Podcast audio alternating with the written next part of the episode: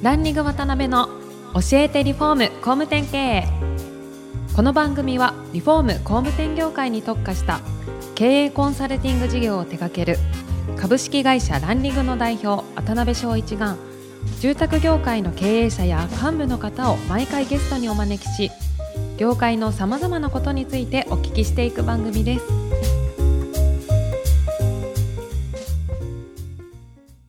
ろいろ本当紆余曲折ありながら一気にこう伸びられたそうですね。でジュリアナはまあすごい流うん行った。はいでそれは僕はあのそのセンターピンっていうね、満員にすることっていうのが絶対はいいいと思ったんでやりました。はい僕はあのディスコのこと知らないんですよ。だって高校大学全寮制男子校ですから。一番遠いところにね一番遠いところですよね。あの電話と一緒ですよね。防衛大ですけど儲かりますよって一緒ですよ。これ。一番遠いところにいたわけで。ねじゃあなんでうまくいくかっていうとね、うん物事には原因があるから結果があるっていう、はそのグッテルグループ10区にも書いてあるんですけど、で、本質をね、見極めようってあるんですけど、はい要はその、ただ流行ってんじゃないだろう、ディスコはと。流行るには理由があるんだよと。はいすっごい理由考えようよ。うん根本的な理由を。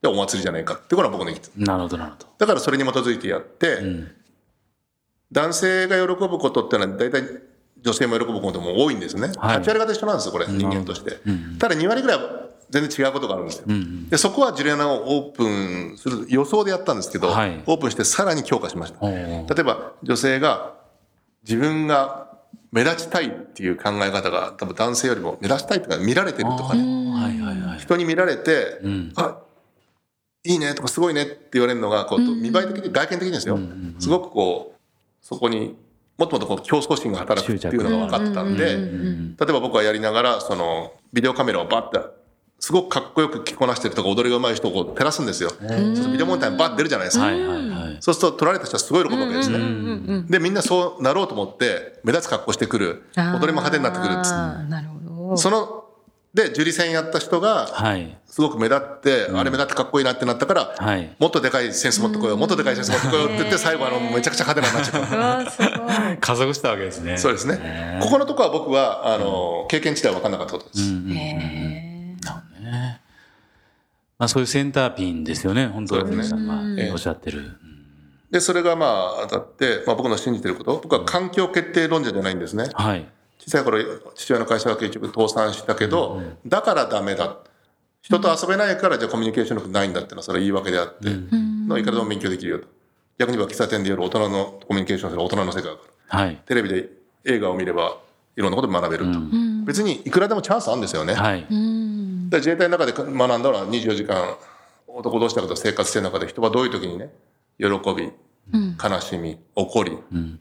ジェラス感じるかとかはい。逃げるかとか、全部わかるわけですよ、うん。そうそういうのって全部組織運営とか役立つし、まあジュリアナみたいにはい。男女を束ねて流行るものを作る時にも役立ちます、うん。でジュリアナ作ったんですけど、はい。まあ作る構造において私商社マンだったんで副業もできないしそうですよね。いろいろきっちり守りながらやっていったんで、うん。お金のリスクだけ負って何もポジションがなかったと。ご自身で借りられたって僕っはそうですね、僕が借りて、まあ、ちょうどバブルの時代だったんで自分マンションを借金で買ったんですけども、まあ、担保価値が結構出たんでなるほどなるほど。知り合いがお金貸してくれてですね、それで何人かで借りましたね。で借金がどんどんまあそれで追い出されましたんで自分がね、はい。追い出されて借金がどんどん膨らんで、うん。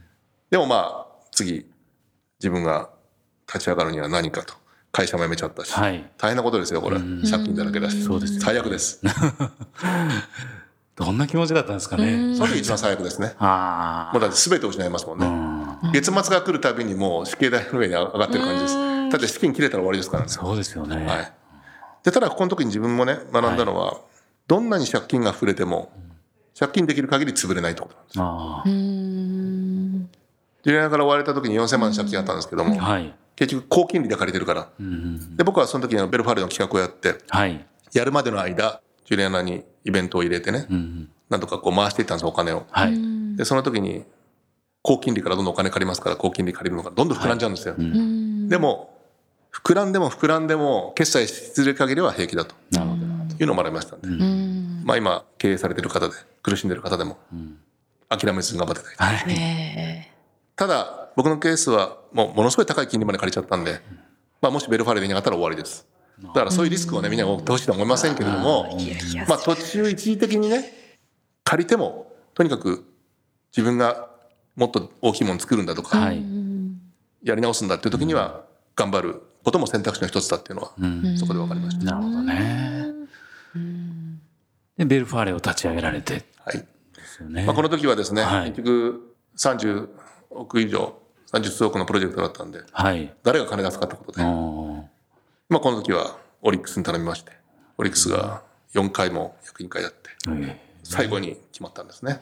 実際実績もね、お持ちでしたから。そうですね。それをまあもうジュリアナっていう実績、それ一本で僕は望みにかけて。なるほでも土地借りるの大変でしたよ。土地だって借りられないんですから。ど。まあそうですよね。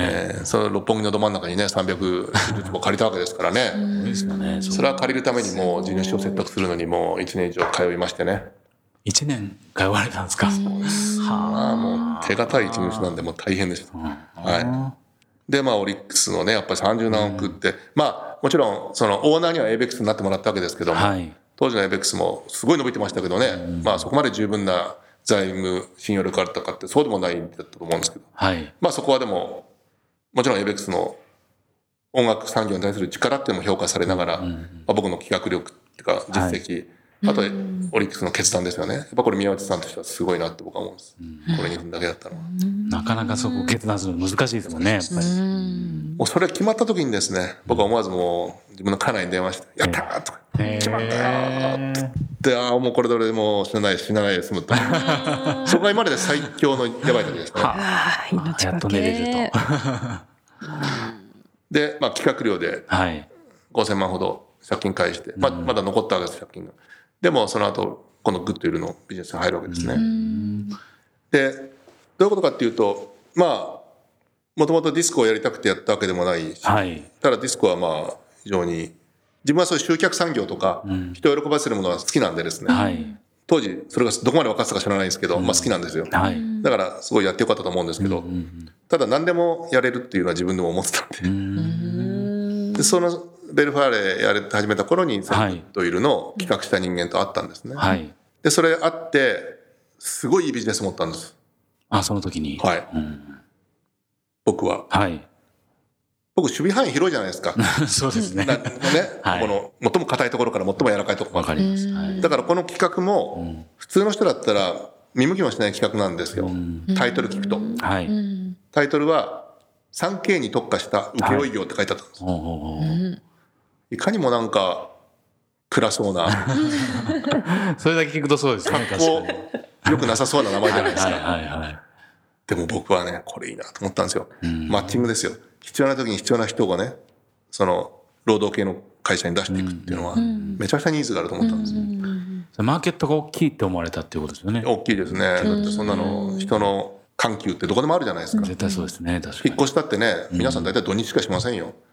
特に日本人平日休む人なかなか休み取れないじゃないですか。そうすると土日の需要10倍ですよね。確かに確かに。そしたらどうやってそんだけ人確保するんですか？ってあるし、コンサート会場だったらね、はい。でっかいコンサートのね、マドンナとか、当時だったらマイク・ジャクソンとか、はい。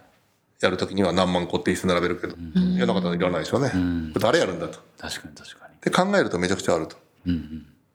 でも企画書の名前悪かったんでね、誰も投資してくれなかったんです。その企画者が投資を受けたいんですっていうか、じゃあ僕は回ってやるよ一緒にっつって、金持ちの人回ったんですよ。起業家も含めて。もうみんなダメなんですよね。で、僕はその時あの、ジュリアナ・ベルファレを通じて、そこで踊ってたとか目立ってた人たちをはい。登録してモデル事務所やってたんです。で、モデル事務所は、はいまあモデル芸能事務所っていうか、うん全然儲かんないです、はっきり言って。だけどなんか、こう、聞こえがいいっていうか、綺麗そうだってことですね。確かに確かそのそっちは 3K いらないけど、君のところに投資したい。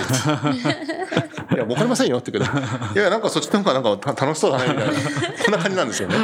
そんな感じなんですね。えへーで、僕は、はいみんなが投資しないからこれチャンスだと思いましたね。っていうのは僕は本質いつも見るんで、本質を。ー本質で、結局僕が投資をすることにして、でそんな大きい額じゃなくても、まず入れてですね、はい。結局、入れても入れてもお金足りないんですよ、これ。っていうのは、売上どんどん増えると、現金日払いで、請求でお金もらえるの2ヶ月後なんで、そうですよね。売上伸びるとどんどんお金足りなくなるんですよ。だから、結局、僕はドカドカ入れてもしょうがないと。まず種銭入れようと。一応筆頭株主になりました。それで、まあ、もちろん設立の時から役員だったんですけど、はい。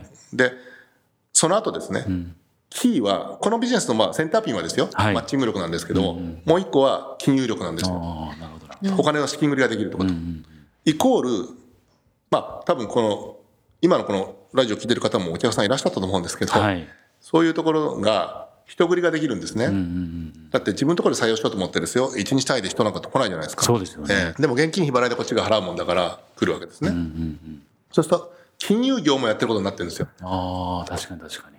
相手の会社は2ヶ月分払えばいいわけですから、うんうんその間、金融になってますようん。ね。持ってあげるってことですもんね、はいこっちで。違ううんうんなるほだからそれもビジネスのコアにしようと僕は思って、ど。なるほど。なんでベンチャーキャピタルを入れていった？ああ、そういうことですねで。ベンチャーキャピタルの有名なところを4つぐらい入れたんで、うん。銀行が運転資金でどんどん稼ぐようになったと。なるほど、なるほど。他の会社同業100社ぐらいあったんですけども、なんでうちみたいに伸びられないかっていうと、いろいろありますけど、金融もでかいんですよ。回らなくなりますよね、普通に考えたら。それを回るように、はいしかも会社できて間もない時って信用ないじゃないですか。そうですね。ないから信用をつけるためにベンチャーキャピタル入れた。なるほど、なるほど。だからブランディングなんです。なるほど、なるほど。産経に特化した請負業も、はい。軽作業アウトソーシングっていう名前に変えたい。だいぶイメージ違うじゃないですか。確かに。だからあの、言い方一つで全然違うと。ネーミングには相当、お兄さんこだわられこだわりますよますねね。ベルファーレも。なんで逆にそのベンチャーキャピタルの有名なとこが入ってると、それもブランドなんで、銀行に対するブランドになる。だ確かに確かに。から銀行はどんどん貸す。で、元来ね、どんどん貸せるものなんですよ、このビジネスモデルが。だって、回収サイトがしっかりしてるんです。そうですよね、確かに。2ヶ月後に必ず回収できるんです、ほぼほぼ。これなんかの、僕は投資するから金貸してくださいって言ったらね、投資回収できるか分かんないから嫌ですよ。で運転資金っていうのはできますよね。で、そこをうまくやったんで伸びたと。もう一つは、ただ銀行を安心させるために、はい。ブランドだけで中が力がないもんダメなんですよ。はい。で、実力の一つとしては、取引先からの貸し倒れがない。ほとんどない。ようにしたんです。もし、潰れちゃったら、はい。取れ、パクられますよね。うん、そうですよね。だから余震枠をつけまして、ああ、なるほど。この会社は月100万まで、こうんうん。の会社は300万まで、500万まで、1000万まで、全部、各会社、全会社に対して、そういう、まあ、クレジットラインを考えまして、なるほど、なるほど。それ以上の発注を受ける場合は、一回決済していただくと。うんうん。ということでやったんですね。だからもう貸し倒れ率はもう、もう、ほぼ、もう0.0何パーセント。だからいくらでも借りられたんです。いええそういうの同業さんとか絶対やられてないですよね。確かに。や、初めの頃怒られたんですよ。だって会社作って1年も経ってない会社がですね、余震審査なんて言ってね、そうですよね。審査部ってうちあったんですよ。そしたら、お前んとこ何考えてんだ？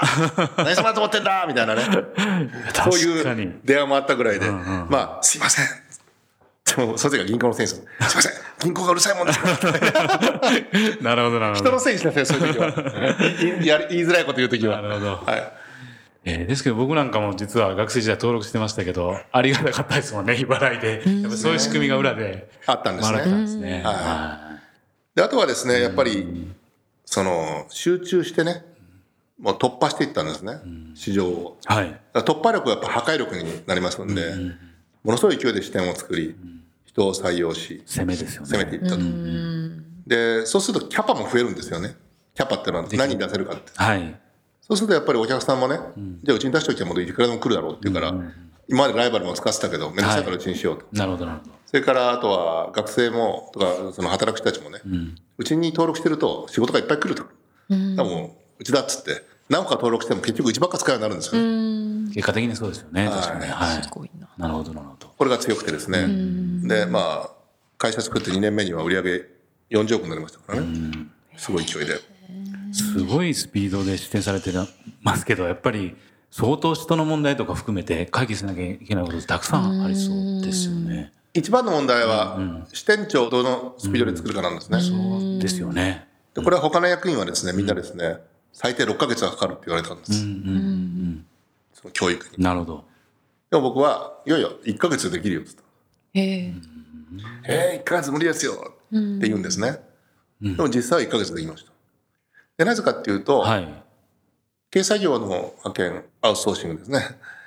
まあ、これはあの、マッチング力ですから。はい。しかもそれはシステムがやるんですよ、9割方。そのシステムをうちは持ってました。なるほど。いや IT システム。マッチングするためにですね。あとの1割を人がちょっと調整するんですけどね。でそんな難しくないんですよ。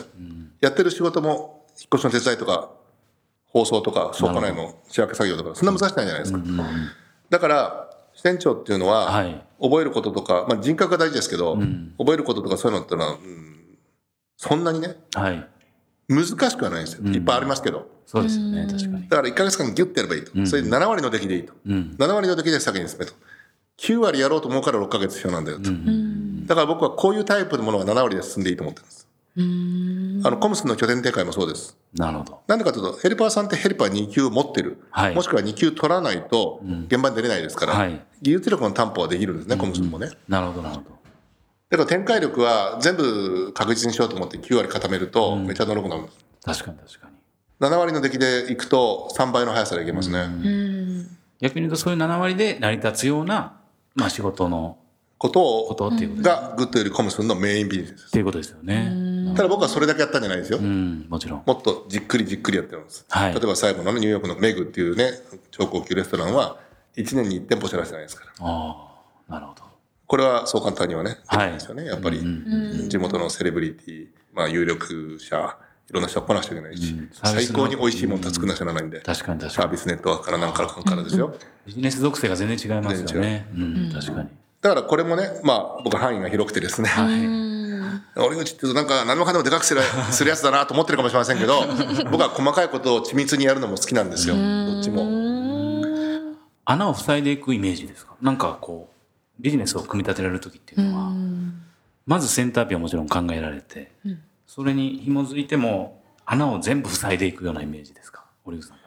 塞いでいくスピードが、優先順位がすごい高いものは、停滞しながら塞いでいくんですよ。だからメグだったら、はい。95%は仕上げないといけないんですね。はいそれまで次に進めないんで、そうすると穴を塞ぎまくるわけですよね。はい。でも、まあ、グッドリだったら70%だとうんうんいうことだと、その後80に持っていくのは、時間の経過とともに他を出店しながら徐々に持っていくんですよ。だから時間ずれでだんだんパーセント上がっていくんですね。あそれでいいという考え方ですね。なるほど、なるほど。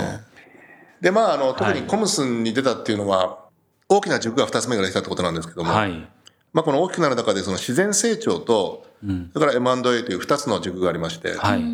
それはうまく使ってきたわけです。うんうんで、M&A って言っても、コムスンなんかは、売り上げを取るための M&A じゃなくて、ノウハウ、人材をいただくための M&A。買った段階では、あの、福岡に2個しか拠点がなくて、はい。累積の赤字も7億円ぐらいあってですね、うん大変だったんです。はい。ただ、非常にいいノウハウを持ってた。なるほど、なるほ24時間の在宅介護のノウハウと、そして専門職の人の素晴らしい人がいっぱいいたんで、それをいただこうど。なるほど。と。展開力とか経営力は僕はもうあると。はい。だからいい種があればそれをできる。これはコムスンです。なるほど。逆に技術者派遣なんかは、はい。いい種があってもですよ。これ規模取るの大変なんです。大きな会社に結構グループで組み入れられてるもんですから、ああ、そういうことですね。そこに後から一人二人入っていってもなかなかひっくり返せない。繰り返せないですよね、確かに。うんこれは会社を買った方が早いんですね。なるほど、なるほど。それで売り上げを取りながらやった、あの、ものとしては、技術者派遣の一発目の買収は、売り上げ230億円の会社を買いましてね。なるほど。で、そこはまあ、赤字体質ではあったんですけども、はいそれは直せると自分は思って。で、何を買ったかっていうと、その顧客基盤、技術者、それと歴史です。その会社その時点で38年間の歴史があったんですよ。で、うちらね、グループって若い会社で技術者派遣やっても、信頼度が薄いでしょ？そうねやっぱりあれ、企業のいろんなもん作らなきゃならないんで、作るとか、まあ、図面引いたりとかですね、はい機械設計したりとかいろいろありまして、ソフトウェア作ったり。はい。その時に買収して名前をグッドウィルエンジニアリングって変えたら、はい。で、日経新聞の一面広告出してね、はい。創業38年のはい。老舗技術者集団とか言って、ああ、グッドウィルエンジニアリングって書いたわけですよ。大変大きいですね、確かに。そうすると、え、いつの間にこんなになんかやってたっけみたいな。はいはいグッドウィル38年もすげえな、みたいなでも、はい。嘘はない。そうですよね。もちろん38年間やってます、この会社。でも、社名変更してみればいいわけですもんね。なるほど。ってことで、一気に信用をつけて、ん技術者派遣も伸びたと。はい。で、最後に12年、11年目の時にバカでかい5000億以上の会社を買ったと。はい。これはまあ、売上が一番メインですね。はい売上、そしてあと技術者の一番でかいものがあったんですけど、あと海外はい含めてドカンと買いました。だなるほど、なるほど。からそういうのがあって、その2000億規模の会社から7000億超える会社になったのが最後の2年間っていうかね、11年目にやったことです。そういうのを組み合わせてですね、はい。やって、前人未到の記録でいったんですが、はいでも実際問題はそのでかい最後の5000億なくてもですね、自然成長で12年の時は2500億近くまで行ってたんで、まあそれでも前人未到の最速なんですけどね。そうですよね日本で12年ですからね。えいや、なんかもう、いろいろお聞きしたいんですけど、視聴者からの質問もはいいろいろ届いてましえはい。て。はい。で、そこからそうですよね、ニューヨークに拠点を移されて、はいメグをプロデュースされて、はい。まあ今コンサルティング事業なんかも含めてやはいられてるわけなんですが、はい。まあ、今回その視聴者がそれこそ工務店さんであったり、リフォーム会社さんであったり、まあ住宅業界って言われる経営者がほとんどなんで、まあその方たちからいろいろ質問をいただいてます。はい。で、あの、ちょっと総論として、折口会長が考えられる住宅マーケット全体に対するこの所感というか、まあそういった印象というか、まあそういったところは何か、まあチャンスも含めてですね、お感じになってられることってありますか？まあ住宅マーケットっていうのははい。絶対なくならないビジネスですよね。そうですね。うん人は必ず住むわけだから。はい。だからそういう意味では常にビジネスは目の前にあると思ってください。あとはこれをどう料理していくかってことなんですよね。そうですね。はい。確かに。はい。だって常に目の前にないビジネスだってあるんですよ。例えば、ね、もうレンタルビデオ屋さんってほとんどない,、ですよね。そのその機器が変わったらないです。もう DVD でさえほとんどないっていうか、確かに。そういうものってなくなっていくって結構あるじゃないですか。そうですね。はい。あの、まあ、目覚まし時計作ってる会社もほとんどもう売れなくなるかなと。大体みんなね、スマホでなってですね。とか、まあいろいろあるね。まあ時計なんかはファッション性があるから残ってますよ、これ。はい。機能だけじゃないから。でそういうものは生き残れるんですけど。機能だけのものってだんだんなくなっていっちゃいますね、だんだん。っていうのがあるんで。代替品ができればね。えそうなりますよね。そうですね。だから、まあ、そういう意味で、住宅っていうのは大きい意味で絶対にある。なるほどね。今回もランリグ渡辺の教えてリフォーム工務店経営をお聞きいただきありがとうございました。番組では渡辺や住宅業界の経営者幹部の方へのご質問を募集しています。ウェブサイトランリグにあるお問い合わせフォームよりお申し込みください。お待ちしています。